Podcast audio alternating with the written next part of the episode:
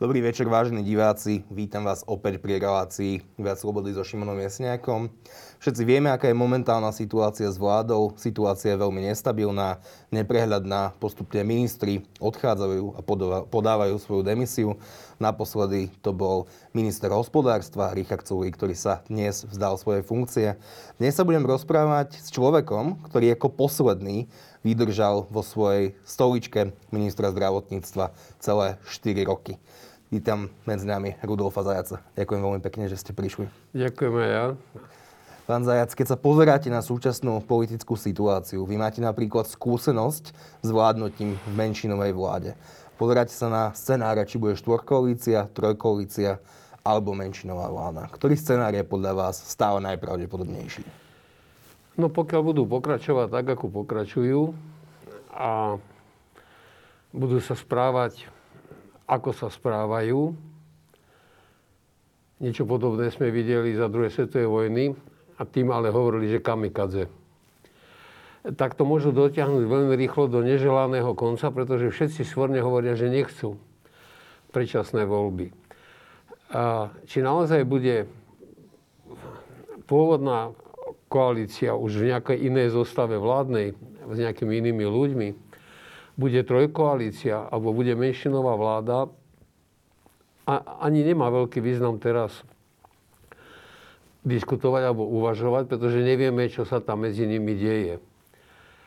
A jednoznačne to, čo dneska povedal Richard Sulík, a to je taký ten, to je taká kalkulačka, ktorá nemá politický cít, ale je kalkulačka, ktorý hovorí, Matovič slúbil, že keď ja odstúpim, aj on prestane byť premiérom, ale ostane vo vláde, čo sme si nikdy nedohodli. Tá druhá časť, e, ale ostane vo vláde, nie je zaujímavá. Preto ja som podal demisiu, lebo vtedy musí aj Matovič podať demisiu a tým pádom, aj keď je to len formálne, je to pád vlády a musí vzniknúť nová vláda, ktorá musí znova požiadať parlament o dôveru možno aj nejaké nové programové vyhlásenie vlády bude robiť väčšinou. Nie, toto sme nakoniec zažili v 2018, keď e, Peter Pellegrini stredal Roberta Fica. Do toho samozrejme prichádzajú ešte dve otázky. Poprvé, či Matovič dodrží, čo doteraz až tak veľmi nerobil, to, čo včera hovoril, a teda bude trvať na demisii, myslím, Kolíkovej, demisii Janky Byto Cigánikovej a na demisii Juraja e, teda na, nie demisii, ale na vzdanie sa funkcie podpredsedu parlamentu. A za každý môže povedať, ja som chcel štyri veci, vy ste splnili len jednu, odišiel len Sulík. A, a to tam môžu ešte týždeň hrať. A, a, a, a rozhodujúce, ale svojím spôsobom rozhodujúce rozhodujúce bude, ako sa budú správať e, v strane za ľudí, pretože to nie je žiadne štátne tajomstvo. Je evidentne, že ten klub je určite rozštiepený na tých, ktorí nechcú s Matovičom fungovať a tých, ktorí z nejakých dôvodov by aj chceli ostať. A samozrejme, tie pošty sa ešte musia zmeniť, pretože keď odíde minister, a v tomto prípade je to ministerka Kolíková, a sú tam aj nejakí štátni tajomníci, ktorí možno majú nejaký ten mandát, ktorý teraz je spočívajúci. U pani Kolíkovej je jeden štátny tajomník, ktorý má spočívajúci mandát. Takže sú tam dve poslanecké miesta na ihrisku. A keď ona odíde a ten štátnik, ktorý má spočívajúci mandát odjede, tak dvaja náhradníci, myslím, že pani poslankyňa Letanovská, neviem ešte, neviem, ja ich tak nemám, ano. Odídu, ktorá je zrejme proti Matovičovi, tak sa tie pošty môžu trošku zmeniť, ale vzniklo by niečo, čo je ťažko predstaviteľné v tej zostave, aká je, a to je buď ľahko väčšinová vláda, možno o jeden, možno o dva hlasy, alebo menšinová vláda. No a práve vy máte skúsenosť teda s pôsobením v menšinovej vláde. Myslím, že 78 poslancov to malo na začiatku volebného obdobia a tie počty sa pomerne rýchlo začali zužovať. Áno, to je pravda. Pomerne rýchlo to bolo tak, že asi po necelých 8 alebo 9 mesiacoch vypukla kauza Mojžiš, teda kauza Skupinka. A v SDK vznikla platforma, to bol Ivan Šimko, Zuzana Martináková, Navratilová, pani Navratilová, z ANO, kde tiež bol nejaký problém, odišiel Brane Opaterný, z SDK Alexej Ivanko, myslím, že ich bolo 6 alebo 7. Z toho tých z SDK bolo 5 alebo 6 plus Brane Opaterný. Vznikla, vznikla Slobodná forma. takzvaná platforma, to vydržalo presne asi toľko, koľko vydrží Matovičová menšinová vláda, ja neviem, 1-2 dní. A potom z toho vzniklo Slobodné fórum. Ale boli tam dva podstatné rozdiely. Prvý, že v tom čase veľmi veľa poslancov odišlo od Mečiara. To boli tí, ktorí, ktorí v časti stáli v pozadí vzniku Smeru a kontrolovali len druhú časť tej, tej novej vlny. To bol pán poslanec Kyňo, Brhel, a ešte nejaký iný. A dosť veľa ich odišlo, tým sa stali nezávislí alebo odidenci. To znamená, ani opozícia nemala až takú silu, aj keď vláda bola v menšine. Opozícia nebola vo väčšine, pretože tam vznikla pomerne silná skupina nezávislých poslancov. Tam boli aj takí, ako bol Jožo Banáš, ktorý odišiel síce z ANO, ale bol v klube SDKU. Bol tam Robert Nemčiš, ktorý odišiel z klubu Áno, ale viac menej hlasoval v pôvodnej koalície. To bola taká prvá podstatná vec. A druhá, ešte podstatnejšia vec je, že premiérom bol vtedy Mikuláš Zulinda. A môžeme si o ňom myslieť čokoľvek dobré aj zle, nech sa páči, to je na, na ľuďoch. Ale rozhodne on bol jemný mechanik v práci v parlamente a v práci s, s tými nezávislými poslancami, aj s opozíciou a samozrejme aj v koalícii. Aj tá koalícia nebola taká veľmi stabilná, pretože hneď na začiatku a, Palo Rusko a Eva Černá otvorili otázku interrupcií. Nebolo to ani v programovom, nebolo to v ničom. A to vyťahli, ja neviem, snáď 3-4 mesiace po nastolení vlády čo bolo úplne na hlavu padnuté a tým len tú koalíciu dobre rozvyklali, ktorá naozaj mala väčšinu troch hlasov, teda 76, 7, 8.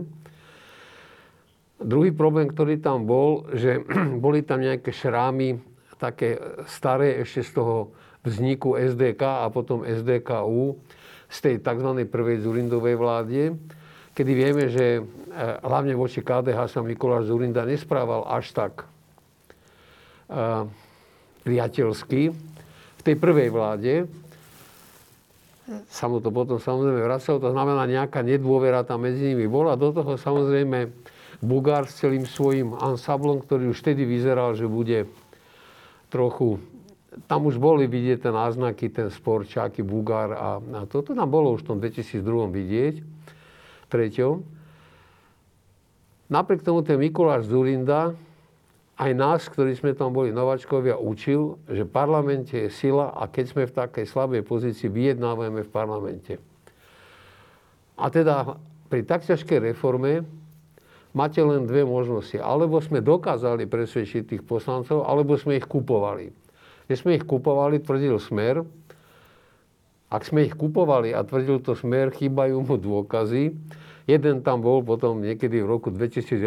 Pani Martináková sa rozhodla, že si spomenie, že ju niekto chcel korumpovať 2000 5. alebo 6. alebo To je potom veľmi byť. rýchlo prešlo. No samozrejme, ale potom, keď to mala táto zápisnica, aby sa z toho dalo urobiť nejaké trestné, tak to, pokiaľ viem, odmietla. Viem to od vyšetrovateľa, ktorý sa na to pýtal. Alebo sa Fico naučil, ako sa to robí a potom kupoval a predával všetky politické posty najbližších 12 rokov. To hovorím len na to, že to je najmenší problém vyhlásil menšovej vláde, že kupujú sa poslanci. Je ale pravdou, že v rámci tej jemnej politickej práce ja som väčšinu času, keď som nesedel nad reformou s mojimi ľuďmi, aj s, ale s našimi úradníkmi. To nevzniklo samo 6 zákonov, to tam nenapísal niekto, že ja som ráno povedal, napíšte zákony a večer som si prišiel pre ne. Ja som hodne trávil času v parlamente. A chodili sme po kluboch, diskutovali sme, semináre sme im robili. A vždy mám takú žartovnú príhodu, ktorú raz spomínam. Keď už tie zákony boli teda v parlamente a mali sa začať prerokovávať, tak som narazil na prudký odpor. To bola našťastie iba jedna poslankyňa v KDH, tá nejakým spôsobom bola to poslankyňa Sabolová, nejakým spôsobom prudko bojovala proti tejto reforme. Dokonca presadila aj odklad schvalovania zákonov z júna až na oktober, čo bola chyba, lebo kvôli tomu úrad nevedel dobre rýchlo vzniknúť, pretože keď nebol zákon, nemohol vzniknúť úrad. Aký úrad? Úrad pre dohľad, ktorý vznikol v tomto zákone, ktorý mal vzniknúť 1. novembra a my sme to len v oktobri mali mať schválené. A tá jemná práca spočívala v tom, že naozaj sme s tými poslancami vyjednávali. Vyjednával som ja, chodil aj celý náš reformný tím, chodili sme po kluboch. S úsmevom spomínam, že každom klube sa k nám správali nejako, ale jediný, kto nám dal chlebičky, boli komunisti. Tí to urobili Boli zvyknutí tak, z minulosti. Áno, tí to urobili tak, jak sa to patrí. Dojde minister, treba chlebičky, jedno z akej stajne je. Ale ja som ich mal, my sme na začiatku mali nejaké konflikty, ja som ich nazval verejne v plene, že sú červení kmerovia, oni okamžite mi samozrejme prišili všetko možné, nemožné. Ale musím povedať, že potom už za jazdy nikdy za moje zákony nehlasovali, ale nikdy neboli nejakí militantní. A dostali sme chlebičky, to si dodneska pamätám. Bolo veľmi zaujímavé, a hovorím to preto, že aj v menšinovej vláde môžete toto všetko zvládnuť.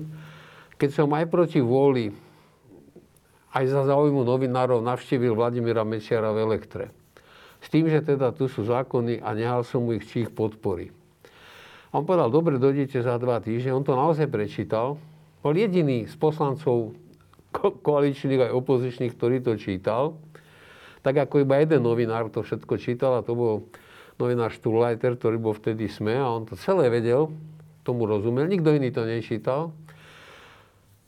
A po dvoch týždňoch, keď som prišiel, som mnou 5 hodín diskutoval a predvádzal sa, čo si on pamätá, či ako bude. Asi tomu až tak strašne nehovel, ale to nebolo podstatné. Ale potom povedal to, čo nakoniec ku podivu aj splnil. Túto reformu oni nikdy nemôžu podporiť. Nikdy. A naozaj ako jeden muž hlasovali proti nej. Ona prešla o jeden hlas. Hlavne keď to potom Gašparovič, prezident Gašparovič tvrdohlavo vrátil v poslednej minúte, možno aj po. A teraz vypukla v parlamente diskusia tých ústavnoprávnom výbore, že či keď zmeška lehotu, či vôbec jeho veto platí. A tedy musím povedať, Paolo Hrušovský sa dal odo mňa presvedčiť, že to musíme znova dať prehlasovať tú reformu. Nemôžeme mať reformu schvalovanú nejakým kejklom, že Gašparovič to poslal neskoro, lebo nikdy by nebola. A sme to celé prehlasovali na novo. Ale povedal aj druhú vetu. Ak vám to prejde, a budete potrebovať, my vám potom môžeme pomôcť. Keď už to budú schválené zákony. A to sa aj potvrdilo. Niekoľkokrát poslanci HZDS hlasovali, napríklad e, Milan Urbani zorganizoval takú skupinu, keď sa hlasovalo za zrušenie povinného členstva v komorách, inak by mi to neprešlo, lebo pani poslankyňa Sabolová tam vytvárala také dusno v tom klube KDH, že skoro polovica ani nebola odhodlaná za to hlasovať. A táto jemná práca, naozaj táto jemná práca. Diskusia s tými ľuďmi. A nie hlúposti, ako tam rozprával Fico, že kupovať, kto by ich kupoval. Hej, to potom samozrejme trolovia dodneska šíria, že kupovalo to, lebo Penta si objednala zákony. Penta sa k tým zákonom začala o tie zákony zaujímať, keď boli schválené, pretože videla, že je to postavené na nejakých ekonomických pravidlách. Dovtedy oni o zákone... No, ale aby sme príliš neodbehli, čiže je podstatná jemná politická práca, ktorú Igor Matovič bude no, alebo nebude schopný vykonávať. A teraz poviem iba jednu vetu. A teraz toto všetko som hovoril preto tak zoširoka, aby sme vedeli, že to je fanšmekerská robota. A teraz si predstavte Matoviča, že toto zvládáva. Že chodí, že vyjednáva, že v, v medziach slušnosti pretože tí poslanci aj opoziční, aj koaliční chodia za ministrami, hlavne v parlamente. A toto by Netier potrebuje niečo a na ministerstve, aká vyhláška pani poslankyňa Mušková chcela diskutovať hlavným, to bola z HZDS, hlavným hygienikom o očkovaní, a že prečo očkujeme, keď to robí autizmus a všetky tieto veci. A taký normálny hlavný hygienik, aký oni už sú, by sa v živote k nej nepribližil, tak som sprostredkoval to stretnutie, bol som na ňom, vypočul som si to, ja som mi nezasahoval do toho táto jemná fajnšmekerská práca, na to bol Mikuláš Zurinda dobrým premiérom. Najlepším, akého tá menšinová vláda môže mať. to Igor Matovič, pritom ako ho poznáme 10-12 rokov, nie 10-12 mesiacov, nebude schopný ani si to predstaviť, ako by to robil. Preto nejaká menšinová vláda je neaktuálna. To neprichádza do úvahy. A malo väčšinou, alebo to sa bude lámať o jednom hlase, má minimálnu šancu. Pretože aj v tých kluboch, samozrejme je tam úvaha, že hlavne ja očakávam, že Boris Kolár začne vysielať také signály smerom do opozície. On môže s každým, on samozrejme svoj život zasvetil poznania každého, tak Zrejme môže on vyjednávať aj s tými rozštiepenými, už som zabudol, jak sa tá strana volá. Tam ich je rozštiepených pomerne dosť. Je tam no, odidenci tak, od Kotlebu, to je no, nejaká republika sa nazvali. môže začať vyjednávať možno o nejakej tichej podpore, niečo za niečo, alebo s tou druhou skupinou. A nemyslím si, že by mohol čakať podporu od Smeru a od Smerohlasu. To nie. A tak budú hľadať ten priestor. Boris Kolár by na to povahu a možno aj vedom, vedomie, ako to robiť mal. Igor Matovič v žiadnom prípade, ak nebude mať tých svojich 85-90 poslancov, tá vláda mu nevydrží. Hmm. A to je to, čo neviem, ako dopadne. Aj keby vyslovil parlament nedôveru vláde, ešte sa nič nedieje, tak sa bude hľadať nová väčšina. To je normálny ústavný postup. Žiadne predčasné voľby, ak tam haličinuje smerohlas. A toľko budú seba zachovití poslanci asi budú mať. Len to príde všetko neskoršie s ďaleko väčšími škodami. A to všetko v situácii, keď práve by bolo treba byť koncentrovaný a konečne sa venovať tej pandémii tak, ako sa patrí. No, takže poďme ku pandémii, ale predtým ešte musíme začať niekedy v roku 2019, kedy sa finišovala predvolebná kampaň, hodnotili sa predvolebné programy strán a hnutí a hodnotili to rôzne think tanky, Health Policy Institute, vládni analytici a ešte, ešte kto. Najlepšie z týchto programov dopadlo väčšinou SAS a Olano. A boli voľby, vznikla nejaká vláda, o ktorej sa hovorilo, že to bude pravicová vláda. A potom sme si mali možnosť prezrieť programové vyhlásenie vlády. V tom programovom vyhlásení vlády sa píš, to sú dva odstavce za sebou. Prvý odstavec hovorí, že zvážime zavedenie unitárneho systému poistenia a druhý odstavec je, že budeme pracovať na vytvorení nároku pacienta. Keď ste si vy prečítali to programové vyhlásenie vlády, aký dojem ste z neho mali? To programové vyhlásenie vlády je jedno z najslabších, aké vôbec tu bolo napísané. A, pretože to nie je volebný program a to je napísané ako volebný program. Ale vrátim sa k volebným programom. Ja som si špeciálne, keď sa stal ministrom zdravotníctva e, Marek Krajčí, som si pozrel volebný program Olano. Menovite v zdravotníctvo, pretože tam by som tomu mal rozumieť. A hneď v úvode to má nejakých 133 slubov, bodov, čo všetko bude, nebude. Ja som to aj niekde v nejakom článku komentoval, že no tak 6%, vtedy mali 6%. 6% strana môže, e, môže slubovať aj modré z neba, aj zemské raj, to na pohľad. Tak Môže. Ale je tam na začiatku, e, v tom prvom odstavci celého volebného programu, v tej prvej pasaži je niečo, ja to viem iba voľne citovať, ktoré nemôže nehať človeka chladným. Je tam napísané, že budú podporovať štátne zdravotníctvo, aby ako čestná a dobrá konkurencia konkurovali monopolu oligarchov v zdravotníctve. A sú veci, ktorým nerozumiem. Keď má niekto 66% podiel na poistnom trhu. Teda všeobecná zdravotná keď má všeobecná, keď má najväčšie nemocnice, ústavy a zariadenia, to je ten, ktorý má tu niekde ešte nejaký karter oligarchov, či jak to nazvali, to je v hlave úplne popletené. Oni proste, oni prosto nemajú predstavu, oni netušia ani to, čo, čo tuší skoro každý, že kľúčový problém riadenia spoločnosti je určiť funkciu štátu. Má byť štát, ktorý to vykonáva, alebo má byť štát, ktorý to organizuje. Inak podané. Má to byť štát Tonyho Blaira a to bol sociálny demokrat. ktorý zmodernizoval tú britskú sociálnu demokraciu a podal to v tejto vete. Vláda je tu na to, aby kormidlovala, nie na to, aby veslovala. Vláda nemá mať podniky, nemá mať nemocnice, nemá mať poistenie, ale má vytvárať regulérne podmienky, aby fungovali zákony a tie zákony majú byť vymožiteľné a majú byť dobré a spravodlivé. A keď vám niekto vo svojom volebnom programe halucinuje o monopole, o kartových mono, o monopole e, oligarchov, tak nemajú radi oligarchov, to môžu napísať, nech to napíšu stokrát. Aj preto idú podporovať štát, tak buď tomu naozaj nerozumejú, alebo si myslia, že tí, čo to čítajú, tomu nerozumejú, alebo neviem. Alebo rátajú s tým, že to nikto nečíta.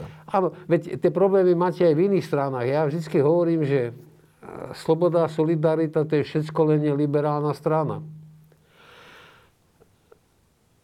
Základným, základnou funkciou liberálov je bojovať o čo najväčšiu osobnú slobodu, ale aj o čo najväčšiu ekonomickú slobodu. Malé prerozdeľovanie, malý štát, čím nižšie dane, aby sa podporovali ekonomika, čím vyššie mzdy, lebo tie nižšie dane nebudú len dane pre podnikateľov, ale aj pre pracujúcich, aj pre živnostníkov, lebo keď sú malé dane, sú malé dane pre všetkých. To v tej Saske až tak často nepočujete, aj tak samozrejme zdravotnícky program poznám na spameť. E, pri najmenšom som bol pri jeho tvorbe ten rok a pol. Tak aj oni nie sú až takí liberáli, ako, ako sa tvária. Ako liberál nie je, že interrupcia marihuana, to je hlúposť to je hlavné posolstvo liberálov, znova treba zopakovať. Čo najviac ekonomickej slobody a čo najviac osobnej slobody. Čo najmenší štát a čo najviac osobnej slobody, samozrejme, nech sa páči. Podali ste, že uh, Olano malo dobrý program. Olano dobre slubovalo. Ja som povedal, že analytici hodnotili program Olano ako jeden z najlepších. sa to páči. Keď bola reč v programovom vyhlásení vlády zvažovanie unitárneho systému je slúb. Tu musia vedieť, ako to urobiť. Musia vidieť dôsledky. Musia vedieť, ako tie zákony zmenia, respektíve musia si napísať nové zákony. Niekedy v druhej polovici apríla minulého roku tu bol Marek Krajči. A ja som potom sa pýtal Štefana, či naozaj on to tak myslí, čo tu hovoril. A hovoril toho tu veľa, mal hodinu 43 a nie tak dávno som napísal, že z tých hodiny 43 po troch minútach to všetko ostatné bolo jasné, že, pá, že on, nemôže, on nemôže byť. A Štefan hovorí, vieš čo, ja neviem, dojdi a dám ti priestor, budeš pod lampou a môžeš na to reagovať. Ja som tedy povedal, jemu sa nedá pomôcť, on tomu nerozumie, on nevie, čo tam si, on nemá ujasnené pojmy a dojmy. Tak poďme vysvetliť, že v čom no, teda Marek Krajči nemal ujasnené pojmy a dojmy? Nemal. No tak lebo nevedel, on nevedel, aká je funkcia štátu, nemal to určené, on nemal v hlave nastavené, jak sem silné štátne zdravotníctvo, lebo nevedel ani toľko, že časť poskytovateľov je neštátna od roku 96, to je prakticky celý ambulantný sektor. To začalo a skončilo to odštátňovanie ambulantného sektoru, ja neviem, 2002-2003 určite. Časť tých nemocníc vôbec už pod štát nespadajú. Značná časť. Prosím? A pomerne značná časť. No veľká časť, pretože to je dôsledku, to je dôsledku decentralizácie prvej Zurindovej vlády. Možno pamätníci si spomenú, keď sa robili tie vyššie úžemné celky a bol tam ten boj 9, 12, 3, tam sa hádzalo číslami, 16. Však asi vieme, že pôvodne malo byť 16 vyšších územných celkov a že proti tomu sa zbúrili vnútri tej prvej Zurindovej vlády, pretože im vyšlo, že budú dva alebo tri maďarské kraje. No a teda to, milí Slováci, nechceli zniesť, hoci by sa nič nestalo, nech sú aj štyri maďarské kraje, nech sa páči. Sú tu, sú to naši spoluobčania, nech majú vlastnú samozprávu. Tak sa to potom prerobilo na, na tých 9, či koľko je teraz? 8. 8 plus Bratislava, či ako to je. A tam v rámci tej decentralizácie e, nemocnice druhého a prvého typu všetky odišli od štátu. Odišli od štátu buď pod VUC, ak to boli dvojky, teda okresné a trošku väčšie, pod mesta, ak to boli jednotky, alebo sa stali neziskovky. A to bola katastrofa, tie neziskovky. To bolo pripravené na základe zákona z januára 2002. Podotýkam, že druhá Zurindová vláda prišla 16. oktobra 2002. A to došlo k najtvrdšej, najdrahšej a najhoršej neprivatizácii, strate štátneho majetku. Lebo tie neziskovky až na pár výnimiek, to potom s tým majetkom sa to všetko prelievalo a také rady a onaké rady a tam také rady vznikali. A nie dosť veľa majetku zmizlo. Jednoducho nie je to, pretože už nebol štátny a dokonca štát na to nemal ani taký veľký dosah, ako by bol mal mať. Tak tu všetci spievali o privatizácii, keď som chcel robiť akciové spoločnosti, ale štátne. Jediný vlastník štát. A podnosom im takto moji kolegovci z prvej Zurindovej vlády fúkli dosť veľa nemocníc pod neziskovky a, a nie veľa ich aj prežilo. Niečo sa stratilo, niečo ešte stále existuje. A v tom, v, v, v takomto systéme si musíte ujasniť, čo je spoločným menovateľom, ako môžem to riadiť, ako, akou metódou, kto bude ten kľúčový. Teda Marek Krajčí nemal víziu a predstavu o tom, ako nemal, smerovať rezort? Nemal, ani nevedel, ako to funguje. On, on nebol ani lekár, ani farár, ja to poviem takto. On bol, ja neviem, čo on bol, nejaký skladateľ cirkevnej hudby a detský kardiolog s trojročnou praxou. To znamená, len toto poviem, potom potrebujete v takom prípade mať niečo, čím to dokážete uriadiť. A kto tu je jediný, ktorý ostal, pretože sa odštátnila ambulantná sféra, odovzdali sa nemocnice mestám, obciam a neziskovkám, ostali tu štátne nemocnice a teraz, ako to skočírujete? Ako poviete nejaké okresnej nemocnici, ktorá vám nepatrí, že toto musíš a toto nesmieš? A jediný, kto to mohol urobiť a mal by to urobiť a musí to robiť, sú poisťovne, ktoré s každým majú nejaký zmluvný vzťah. To je jediný, ktorý to celé dokáže znova spojiť do funkčného celku, kde môže dobre fungovať manažment pacienta a tak ďalej. Proti poisťovňam Fico viedol občianskú vojnu 12 rokov. A zákazisku a hento je nemorálna a tamto.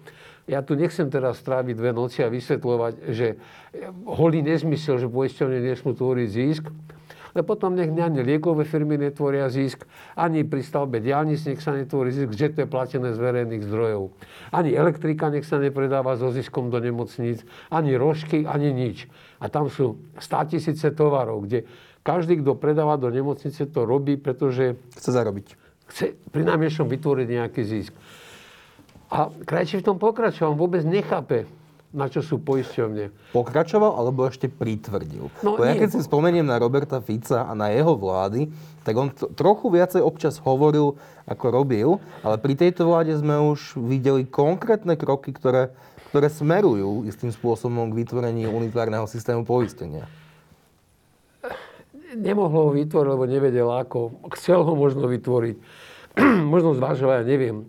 S, s ním sa nedá ísť do diskusie, on nikde nebol. On sa s nikým nebavil.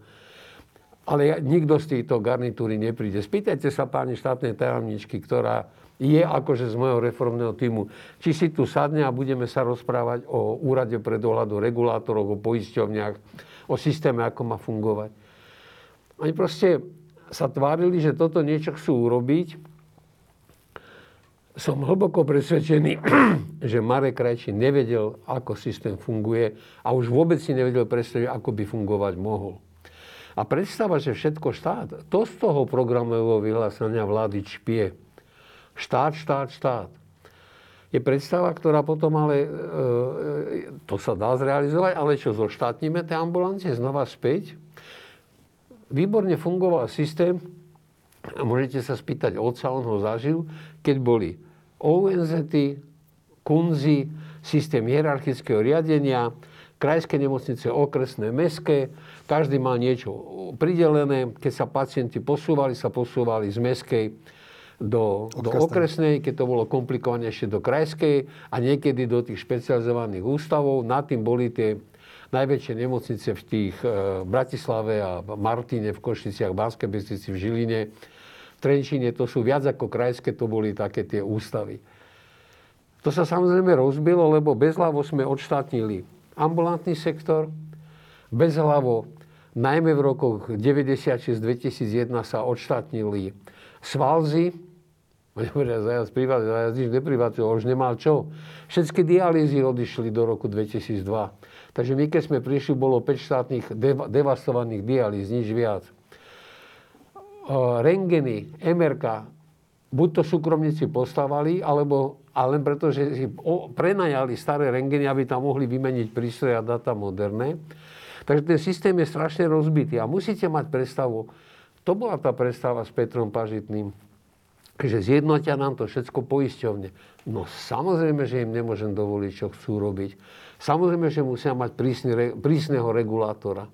A to je nejaký úrad pre dohľad, kde títo géniovia za 12 mesiacov nie sú schopní menovať aspoň predsedu. Tak regulátor, tu máte 5,5 miliardy, ktoré tečú cez zdravotné poisťovne a regulátor nemá hlavu. A ľudia sa tu pozerajú, že čo povedal Matovič a čo Sulík a čo ten a čo henten. To je to nebezpečné. Prečo oni sú nebezpeční?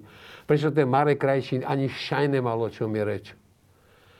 A on mal ešte tú smolu, že bol aj ťarbavý. Nepochybne to bol slušný človek, ale to bolo všetko. A strašné škody sa potom udiali aj v rámci tej pandémie. K tomu, k tomu sa dostaneme. Ale ak by ste teda mali shodnotiť rok vládnutia v rezorte zdravotníctva, tak skúsme povedať, že čo spravili dobré.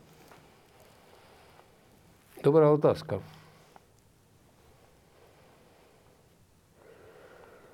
Práve som na ňu dostal odpoveď? Neviem. Neviem, neviem nájsť nič, neviem nájsť nič také, čo by...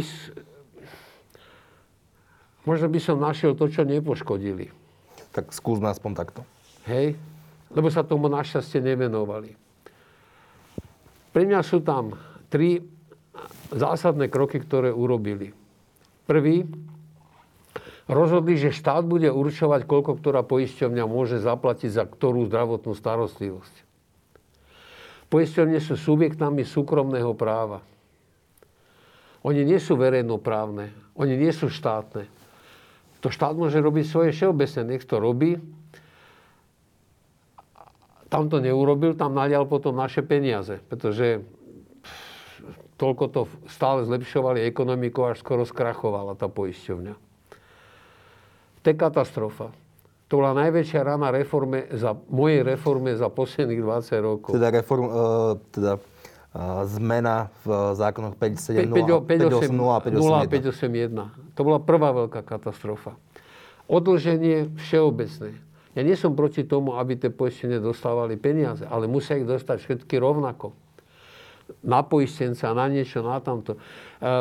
Tu sa vedú diskusie, že poistenia má najťažších a, a najdrahších pacientov a preto je Nie je to pravda. V rámci prerozdeľovania vybratého poistného dneska majú poisťovne podľa rizika kmeňa rovnaké prostriedky na jedného poistenca, prakticky rovnaké, možno sa to líši na druhej desatinej čiare. Ak poisťovňa potrebuje 200 miliónov, tak potom mohli dať, to sú dve tretiny, tak potom 100 miliónov mali rozdeliť medzi dôveru a medzi unión a ani neseknem, lebo ten COVID aj nejaké peniaze stojí. Ani to nevedia oni, že či, aké peniaze to stojí, oni si neuvedomujú, že poisťovňa teraz neposkytuje, prakticky neplatia plánovanú zdravotnú stavu, alebo len veľmi málo, teda šetria peniaze. Ale že si na to musia vytvárať rezervy, lebo raz pandémia skončí a tí ľudia prídu do tých nemocníc a bude im treba vyoperovať všetky tie veci, ktoré sa plánovane teraz nemuseli opravať, lebo nie, miesto, nemocnice sú plné covidu. To znamená, musia si poisťovne vytvárať technické rezervy. Náklady budúcich období už dnes musia šetriť peniaze na to. A 100% viem, že to robí dôvera a 100% viem, že to robí Unión. Robí to všeobecka? Treba sa ich spýtať. Oni nekomunikujú. Požiadal som, aby všeobecne doručili v rámci zákona o 211 otázku, ako poklesla plánovaná zdravotná starostlivosť, menovite v intervenčnej, eh, v intervenčnej radiológii, ako poklesla v rámci pandémie. Unión odpovedal, dôvera odpovedala, niektoré ústavy odpovedali zdravotnícke. Všeobecná najprv odpovedala, že to nemá čo odpovedať, tak tam prišla, to mám zdokumentované, takže nerobil som to ja pod mojím menom, lebo to už by úplne zle s nimi dopadlo tak sa upresnila tá otázka, že nezaujímajú nás peniaze nič, len percenta. Okoľko poklesla plánovaná zdravotná starostlivosť. Viete, čo tí genovia odpovedali? Že, tam sú, že to je GDPR a preto nemôžu odpovedať. Keby som to bol moje listy, mnou podpísané, tak to, mne toto nemôžu poslať, tak by mi tam napísali na 7 stranách, prečo nemôžu. Ale to bol taký druhý, taká rana tomu chápaniu e, tej spravodlivosti a tej sociálnej... E, tej, a vracím sa k tej otázke, čo urobili dobre. No možno Šimon... Ste teraz hovorili, že čo urobili zle. Ale možno, to sú také tie rany. A čo urobili dobre? ak necháme pandémiu, pandémiu, možno k nej ešte príde dvoma, troma vetami reč, ja fakt neviem, čo urobili dobre. Skúste mi, no, vy to sledujete, skúste sa ma spýtať, že či to náhodou nebolo dobre. Vidíte proti otázkou, takou skrytou. Ale toto od vás nie je až férové, to je naozaj veľmi ťažké, neviem, neviem odpovedať, ale to ani nie je moje úlohu. Viem, ale, ale, tak tým pádom naozaj poďme k pandémii.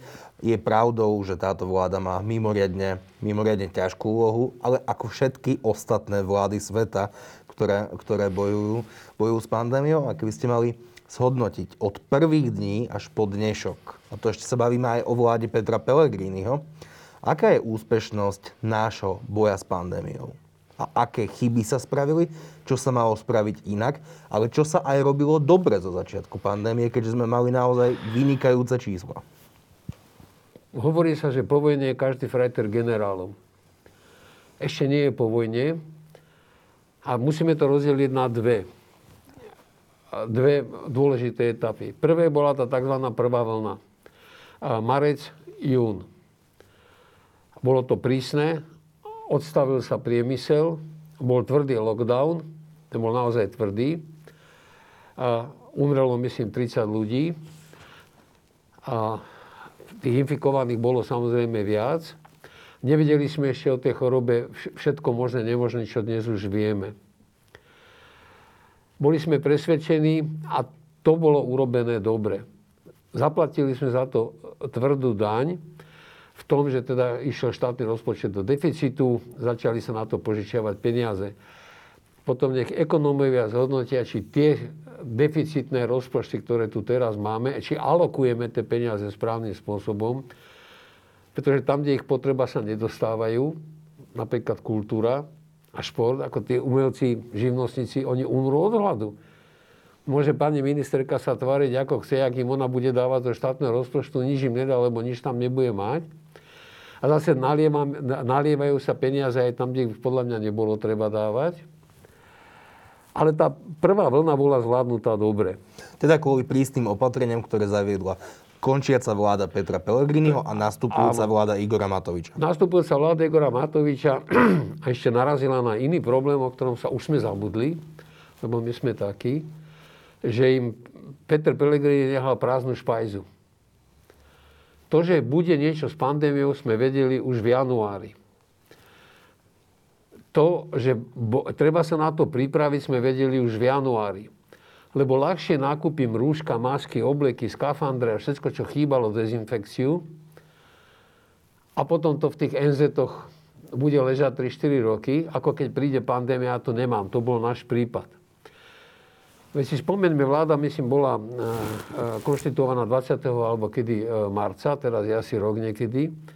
A ten Pelegrini nemal úplne nič, ten potom halucinoval, že Maďari nám dajú rúška a takéto sprostosti rozprával.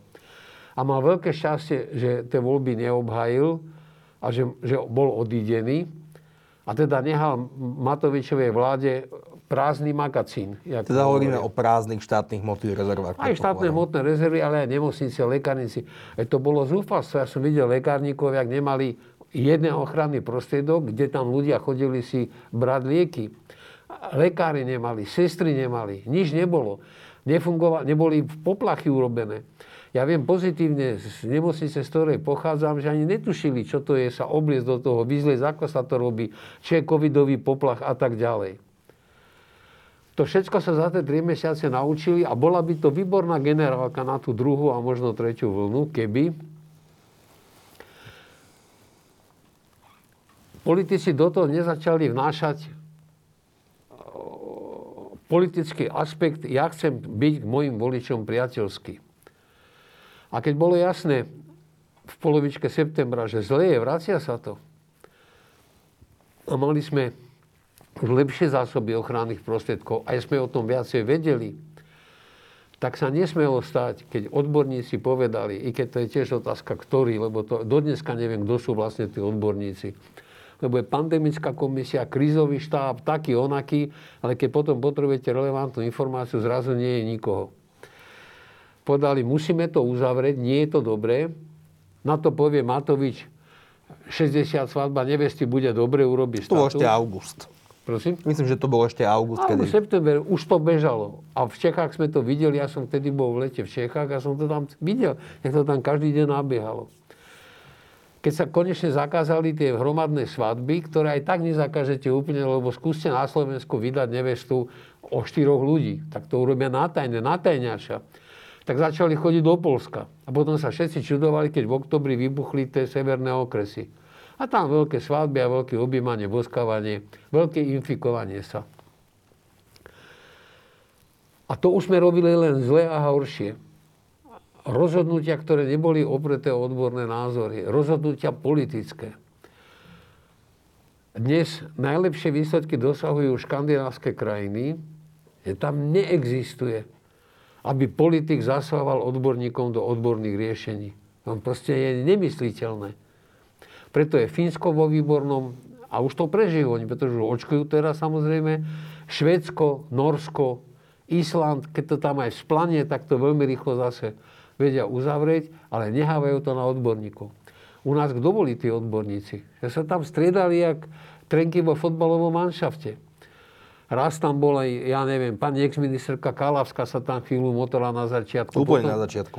No potom tam bol ten uh, kandidát na prezidenta, vedec Mistrík, pán profesor um, Krčméry raz áno, raz nie, tak podľa situácie, aká bola.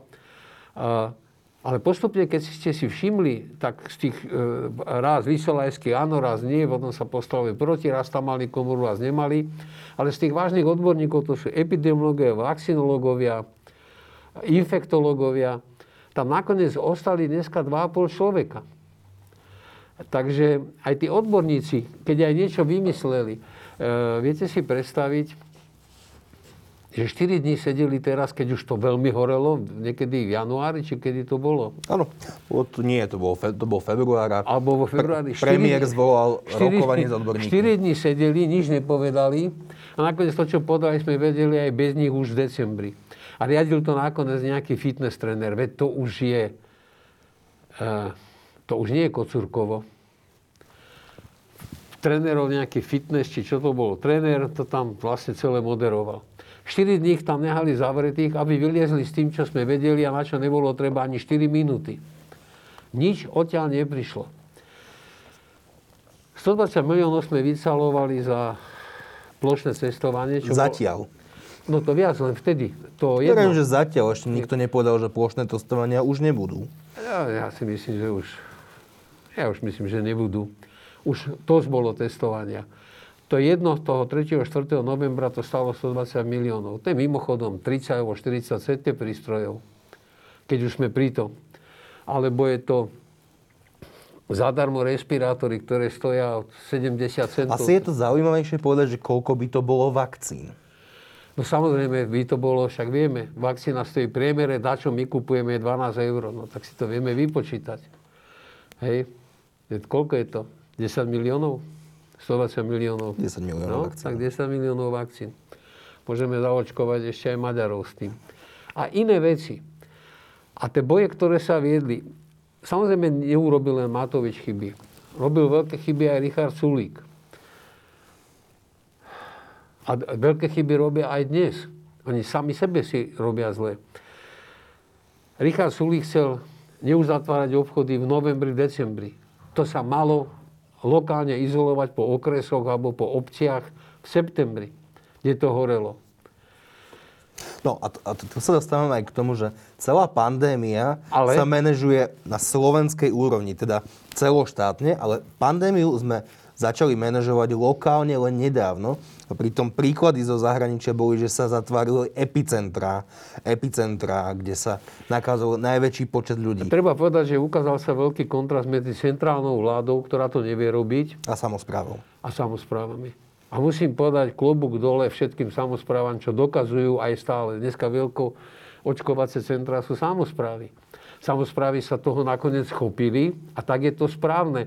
Len keby im tá ústredná vláda nezavádzala. Ale dopoviem, to ten Sulík chcel. V novembri, decembri už to nebolo dobre urobiť. My sme mali ten prísny lockdown urobiť nie že 30. decembra, ale možno 4. decembra. Ale všimnite si takú drobnosť, to ľudia, čo poviem, budú rozumieť. A v mestách nemáme len obchodné centra. Máme množstvo malých obchodov, do 100 metrov. E, topánky, odevy, hračky, papierníctva, ja neviem, čo chcete. Prečo sme to zavreli? Hej, tak dobre, zavrime tie, Bratislava má 5 tých veľkých centier. Ale zoberte si len ako príklad, o čom hovorím. V Pezinku, pešia zóna okolie, v Júre, všade sú obchody malé. Keď tam dáme to pravidlo iba s respirátorom, na 25 metrov jeden človek, a nemusíme sa o tých ľudí ani tak veľmi starať. Zásobovanie bude fungovať a nemusím im dávať nejaké odškodné a nejaké, lebo samozrejme, keď ten obchodník nemôže predávať, ako môže platiť nájomné. Keď má platiť nájomné, nemáš čoho, tak čo skrachuje, tak pôjde ohľade. Potom síce Sulík vymyslel nejaké kompenzácie nájomného, ale to je tak sofistikovane urobené, že vyplníte papiere, to viem z vlastnej skúsenosti, to je neuveriteľná námaha ja aj rozmýšľam, ja mám niekde záujem, že by som mohol to požiadať v jednom, dvoch prípadoch, že sa na to, ja už som sa na to vykašľal no nebudem to robiť. Prečo nemôžu malé obchody byť otvorené? Prečo?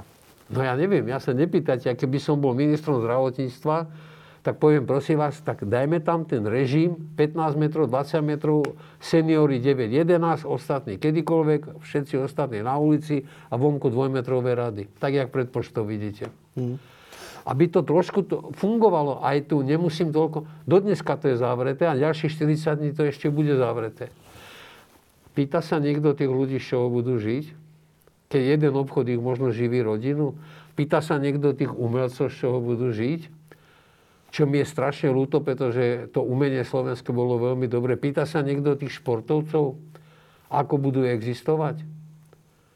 My sa len bavíme o tom, čo povedal Matovič, čo povedala Remišová, čo povedal Sulík a čo nepovedal Kolár, lebo ako si všimnite, on vlastne nehovorí ako jediný.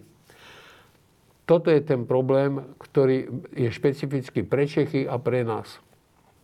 V Čechách to máme v tom istom prevedení, len z iné, iné osobie obsadenie je iné, ale scenár je ten istý. Nekvalifikované zásady laikov, upozadení odborníci, a vlastne neviem, kto by dneska vedel povedať niečo, že ja som ten odborník, ktorý som toto navrhol. Ja som zriadoval pandemickú komisiu v 2005, keď bolo riziko vtáčej chrípky. Ja viem, ako sme ju zriadili, aký mala štatút, ako mala fungovať. Je to pandemická komisia vlády. Nie je to také, aby sa na mňa vyhovárali, to nie je ja to komisia, naopak, čo tu dneska bežne beží bude reč o očkovacích látkach a tam je to dneska ocitované už. Ja viem presne, ako má fungovať a viem, že ak zasadá dlhšie ako hodinu, už to nemôže byť dobre. A vláda rozhoduje. Pandemická komisia vláde navrhne a nemôže premiér rozprávať, ja som ich bol poprosiť. A vláda rozhodne. Ale vláda rozhodne o tom, čo treba urobiť, aby sa zlepšila situácia. A nie o tom, ako to neurobiť. Čo je rozhodovanie tejto vlády. A ten Marek Krajčí si mohol aspoň chvíľu zachovať tú tvár, keby bol nie plakal. Ale povedal to, čo ja som nemusel nikdy v živote našťastie povedať Zurindovi. Lebo Mikuláš Zurinda nikdy ani do pandémie vtáčej chrypky alebo hrozby nezasahoval. On bol výpravca. On hovoril, ja som výpravca, tak ja vám tam nebudem kafra, daj dokopy manša, ktorý to vie. Keby bol v tom decembri povedal, dobre, tak keď môj odborný tým hovorí, urobme toto a vy nechcete, neostáva mi nič iné, iba podať demisiu. To je korektné politické východisko. A nie marci sa nehať vyhodiť, jak malý chlapec, ešte aj s takým, že absurdná demisia a najlepší minister, čo bojovalo životy. A takéto voloviny musíte počúvať. Úplne od začiatku pandémie vieme, že jediným riešením ako pandémiu skrotiť je očkovanie. Sme začali očkovať niekedy koncom, koncom decembra. Ako hodnotíte celkový nákup vakcín a celkový priebeh očkovania? Ste už niečo naznačili, že nás e, zachraňujú samozprávy. Ale samozprávy nie, nekupujú vakcíny samotné, alebo dostávajú ich od štátu. Sú tam dva problémy. Jeden je v rámci Európskej únie a druhý je v rámci Slovenska. Ten v rámci Európskej únie je problém, že tá Európska únia funguje a hlavne teraz, keď odišla Británia, tak ako si kvázi na nejakom vyvážovaní, alebo ja nie som odborník na zahraničnú politiku, alebo asi na nejakom pakte o neútočení medzi Francúzskom a Nemeckom. A viem si živo predstaviť, teraz halucinujem, nemám na to žiadne dôkazy, nikdy som to nikde nešítal, ako prezident Macron presadzoval 300 miliónov očkovacích látok od firmy Sanofi. Aby aj Francúzi mali zastúpenie na tom pri výrobe, aby aj oni zachraňovali ľudské životy, pretože e, Pfizer je s BioNTechom dokopy a to je nemecká firma. Ten problém je, že Európska únia zle nakúpila málo očkovacích látok, pretože vsadila na konia, ktorý ani na preteky neprišiel napríklad Sanofi.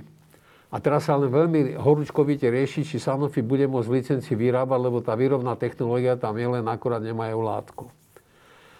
To je vonku, to je mimo nás. A všetky krajiny, aj Nemecko, aj Francúzsko, všetky sa dostali na úzky lát s nedostatkom očkovacích látok. Ten nedostatok postupne končí za chvíľu uvidíme, o chvíľu uvidíme, že bude látok viac, ako budeme schopní vôbec vyočkovať. Už teraz je to... Celkovo v Európskej únii alebo na Slovensku, že budeme mať no, problém vyočkovať to, čo aj, máme? Aj na Slovensku, ak. Tak, tento problém v zahraničí, ja si myslím, že nejako sa už vyriešil, pretože aj ten Pfizer zvyšil dodávky, Moderna bude viac dodávať, prišla AstraZeneca, a je teraz aj ten Johnson. A niekde do budúcna sa možno objaví aj Sputnik, ak bude registrovaný Európskou liekovou agentúrou. A teraz máme slovenské špecifické problémy. Prvý, naprosto nepochopenie, čo to je očkovacia taktika a stratégia. Tak to vysvetlíme rovno. Vláda schválila niekedy v polke decembra, v týždni som o tom potom písal, myslím, že zásady očkovania kde sa síce venovali, ako majú byť hrubé poličky, lebo to opísali z nemeckých manuálov a aké majú byť chladiace boxy, ale že kto v akom poradí má byť očkovaný. Ako sa na to očkovanie má objednávať. Aký systém bude fungovať. Kto ho má tých seniorov, napríklad keď sa hovorí, že seniorov na to očkovanie priviesť medicínsky, pri nefungujúcom IHS, no samozrejme, že obvodní lekári majú vypísať tie papiere a pozrieť, či nemajú také komplikácie a vôbec nefunguje. Dneska dojdete tam, sa prihlásite, získa vnúčik termín, vypíšete, podpíšete 4 otázky, všetky sú venované alergii a nejakým reakciám, čakáte od 80 ročného či A z toho je tam jedna otázka, či náhodou nie ste tehotní. Prosím? Z toho je tam jedna otázka v tých formulároch pri očkovaní, áno, otázka, sa čítajú či... aj na tehotenstvo. Áno, áno, ja bez som ohľadu napísal, na pohľavie. Ja som napísal, že asi som. a, to znamená, to vôbec celé nefungovalo. Druhé, aj piaristicky to urobili jak, jak, jak malé deti, keď sa slávnostne nehali očkovať verejne, akože aby to podporili. Samozrejme, Slovenska je zložitá krajina, keď potom umelci, herci, známe osobnosti podporili očkovanie, tak im začali bežní Slováci nadávať, že za to berú prachy. Oni to urobili 100% e, bez honoráru, pretože sú presvedčení, že to očkovanie je dôležité. Ale to sú také hry. Tak sa to trošku zlepšilo. A začali nemocnice očkovať. Všetko je to ručná práca. Tam prídete, ručne vypíšete papiere, lekár s vami ručne urobí to očkovanie, o razítku je dostanete kúsok papiera a potom teda vás nejako dajú zo systému. Opakovane, tak ako nefunguje e-health, sa zosypal aj ten informačný systém, ten objednávací. Až tak, že to začalo pripomínať časy najhoršieho socializmu, keď bolo všetko nedostatkové a naozaj vnúči, vnúčkovia a vnúčici bojovali na, na internetovi mohli to. My sme vedeli, že budeme očkovať od leta, však sme to chceli. Kde mali nejaký software, kde pripravili za tie prachy, čo to stojí, ten, ten Národný ústav tých zdravotníckých informácií, či centrum, či ak sa to volá. Kde? Kde boli pani jedna štátna tajomnička, pán štátny tajomník a minister? Kedy si tu urobili generálku? Ako im to funguje? Čo bude? No, urobili sa to už na ostro rovno. Kedy sa očkovací proces a zle. A, a potom je vážnejší problém a ten vážnejší problém sa volá Sputnik. On nie je spúšťačom tejto vládnej krízy, on je problém chápania, chápania nejakých... Uh, ja som pre zdravotnícke noviny robil taký celostránkový článok, kde som dal štyri pohľady na ten sputník. Najmenej som sa venoval tomu, ktorý zaujíma uh, tunajších, to je ten geopolitický. Ale dobre, uh, na čiernu sem doviezli, ho sem prepašovali niekde v Košiciach na letisku pristal Sputnik, objavil sa Matovič s Krajčím, objavil sa ten nešťastný Jarčuška a na hlavičkovom papieri Košickej nemocnice súhlas. E to už je úplne, to nie je kocúrkovo. Problém je, že ja proti Sputniku nič nemám, ale musí byť registrovaný. To nie je jednoduchá procedúra registrovať liek. To je katastrofálna práca. Výrobný proces, stabilný, nemenný, rovnako bezpečný výsledky, prvé klinické, predklinické skúšanie na zvieratách, na tom, potom prvé testy na ľuďoch, prvých dobrovoľníkoch, potom na väčšej skupine a tak ďalej. Dneska to skončilo tak, že máme tu 200 tisíc sputníkov, niekde v šarišských e, Michalánoch v Imune. Tí chlapcovia poznám ešte z mojich čias, tedy ich viac zaujímal ako sputnik plazma. A teraz čítate noviny, však ja nemám informácie, ja nemám večer spojenie telepatické s nimi a tam čítam. No štyrom morčatám sa to naočkovalo, ak týždeň prežijú, môžeme to podávať. No tak to už mi rozum zastával, tá informácia, hoď dedine, keď zaznie, tak my sme morčata, štyrom morčatám, to ideme skúšať, či tie morčatá neumrú. Ako keby sme, ja, ja byť tým ruským výrobcom, tak sa urazím do krve. Lebo prinajmenšom na zvieratách a na prvých dobrovoľníkoch tie skúšky by mal mať a mal by ich dokumentovať. No čert to ber. A potom zrazu zaznie do jedného ucha, že mohli sme objednať, ale neobjednali sme Pfizer. 2 milióny Pfizerov, alebo 3 milióny, 3,2, z toho len 600 sme objednali. Dneska sa v médiách dočítam, že Johnsona, ktorý sa iba raz podáva, čo je jeho výhoda, a teda by sa s ním dalo ďaleko rýchlejšie očkovať. Sme neobjednali v objeme 2 milióny dávok, respektíve 2 e, milióny dávok. Sme objednali alebo neobjednali? Neobjednali. Hej, teda kvázi sme neobjednali vyše 5,5 milióna očkovacích látok. Oni potom to zložito vysvetľujú, jak sme ich aj objednali a neobjednali, aj budú, aj nebudú. Ale vlastne tá dôvera tu je už úplne naštrbená. A potom, keď novinári za tým idú a pýtajú sa špecializované novinári, povedzme zdravotnícke noviny, alebo v SME Kremparské, alebo Veronika Folentová v denníku N, alebo keby som mal novinársky preukaz za týždeň, by som sa ja mohol pýtať. Tak potom nehajú odpovedať tú nešťastničku prostorejku, tú Eliášovu. Teda že... hovorkyňu ministerstva. Hovorkyňu, tak. Ona je fajn dievča, aj, aj všetko, ale tak ona je hovorkyňa. Že tak rozhodli odborníci. Ale nedopatrte sa, ktorý odborník by dneska rozhodol, že nezoberiem očkovaciu látku, keď sa mi tu ľudia pomaly bijú pred očkovacími centrami. A to už, to už začína byť za... Ja môžem nadávať. Ja si môžem myslieť, o nich, že sú neschopní, že, že, že nechápu súvislosti, že nevedia, ako to má fungovať, že ten systém nepoznajú. Môžem si myslieť o Jane Ježikovej, že zradila všetko, čo kedysi sa tvárila, že robí. Ale že aspoň by tomu mohla rozumieť. Môžem si o tom Stachorovi myslieť, že či je to dobrý nápad, aby po 15-16 rokoch v zahraničí prišiel sem robiť štátneho tajomníka. A môžem si to písať, lebo ešte ako tak funguje tá demokracia. Ale nemôžem pochopiť, ak je toto možné. Ako to bolo v tých, týchto, ak je to možné, súdruzi. Ne, ne, neviem to pochopiť.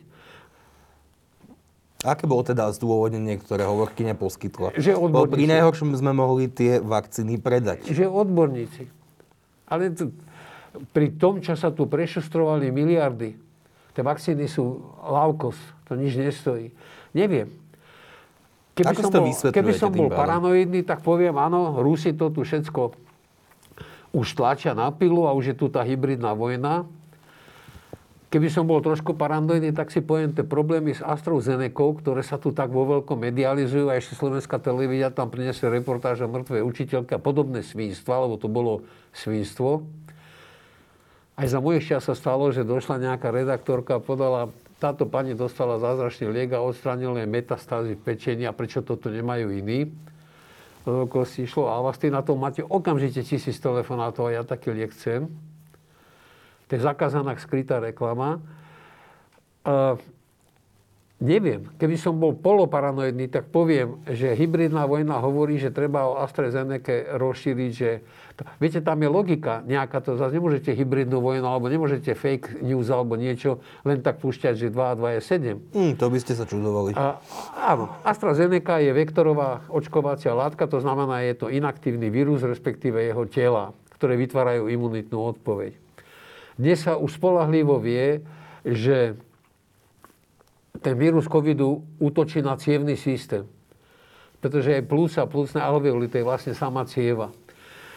A vieme, a už štatisticky je toho veľa a je vedecky dokázané, že veľmi veľa pacientov sa v rámci postcovidového syndromu vracia do nemocníc s mikroemboliami a s embolickými príhodami. Pretože tá, cievna stena je poškodená a na ne sa ľahšie potom tá krv môže vyzrážať, pretože už to nie je také hladké a také nežné a také jemné. Ľahko sa potom rozšíri e, fake news, že AstraZeneca vyvoláva embolické, tromboembolické choroby. A potom sa už ťažšie e, dá presadiť veta, ktorú podala šéfka Šuklu, a ktorá je správna, že na 11 miliónov očkovaných Britov, tam je 18 miliónov zaočkovaných, z toho 11 miliónov Astrov. AstraZeneca mali 30 príhod. Lenže treba vedieť aj iné číslo. V Británii denne zomiera bežne, aj keby nebol COVID, 1500 ľudí. Zhruba 10% tých ľudí zomiera na ochorenie cievného systému. Nie teda na srdce, ale na niečo s cievami. To znamená, 150 ľudí tam denne zomre, či chcete, či nechcete, na cievne embolické a podobné príhody. A pri 11 miliónoch je to 11, je to 30, možno kvôli očkovaniu, možno je to celkom normálna koincidencia. Preto aj tá EMA podala, že je to bezpečná očkovacia látka. Ale aspoň to má certifikát EMA. Aspoň viem, že to už dostávajú milióny ľudí. A do toho mi príde dobrodruh, lebo iný to neurobí. A tvári sa, že ak ma ide zachrániť, nejakým sputníkom, ktorý keď bude registrovaný Európskou liekovou agentúrou, nech sa ním očkuje hlava, nehlava každý v tejto republike. Ale kým nie je registrovaný, nemá to tu čo robiť. A keď si to spojím s tým, že sme mohli mať viacej očkovacích látok, ako budeme mať, a vonku stojí 200 tisíc a možno 2 milióny sputníkov neregistrovaných, tak si neviem celkom dobre predstaviť, ako toto môžu obhájiť. A veľmi rád by som videl tých odborníkov, pretože som videl profesorku Krištúfkovú, ako podala, ona o ničom nevie. Keď padla tá otázka, že prečo sem došiel Sputnik. A to je tá chyba, že tej, týmto ľuďom sa nedá veriť, pretože nehovoria pravdu, respektíve nehovoria vám všetko, čo by sme mali ako občania právo vedieť. Ako im budeme veriť, keď raz je to tak, na obed tak a večer inak. A v noci ešte inak. A dôvera je 50% úspechu. Pokiaľ naši ľudia budú veriť vláde a budú veriť našim zdravotníkom a budú veriť našim protiepidemickým opatreniam, tak máme 50% vyhrané. Keď im nemôžete veriť nič, ani to, že majú nos medzi očami, tak to strašne zhoršuje tú pozíciu. Posledná otázka. Už viac ako dva, alebo dokonca tri týždne nemáme ministra zdravotníctva. Máme len zastupujúceho ministra zdravotníctva, ktorým je Eduard Heger. Je to veľký problém? No, či tu máme alebo nemáme Mareka Krajčího, nie je žiadny problém. Skôr je to lepšie, pretože ja to musím tak povedať, tak odo mňa sa nečaká, aby som v 70 rokoch života si bral až tak veľmi servitky pred ústa. Eduard Heger pri najmenšom aspoň konzistentne a koherentne hovorí to, čo hovorí. Však samozrejme, že ho pripravia, ale nemôže o zdravotníctve vedieť nič. Ale aspoň to povie pokojným tónom, je to zrozumiteľné, čo hovorí a zjavne už niekto za ním, mu to tam, zrejme tie odborné týmy na tom ministerstve, keď veľkú a mienku o nich nemám, e, to hovoria. Kľúčové totiž to nie je, kto bude ministrom zdravotníctva ako osoba, ale či tomu bude rozumieť, či vie o tom systéme niečo, či chápe a či má nejakú víziu, čo s tým chce spraviť. A vy takého človeka vidíte?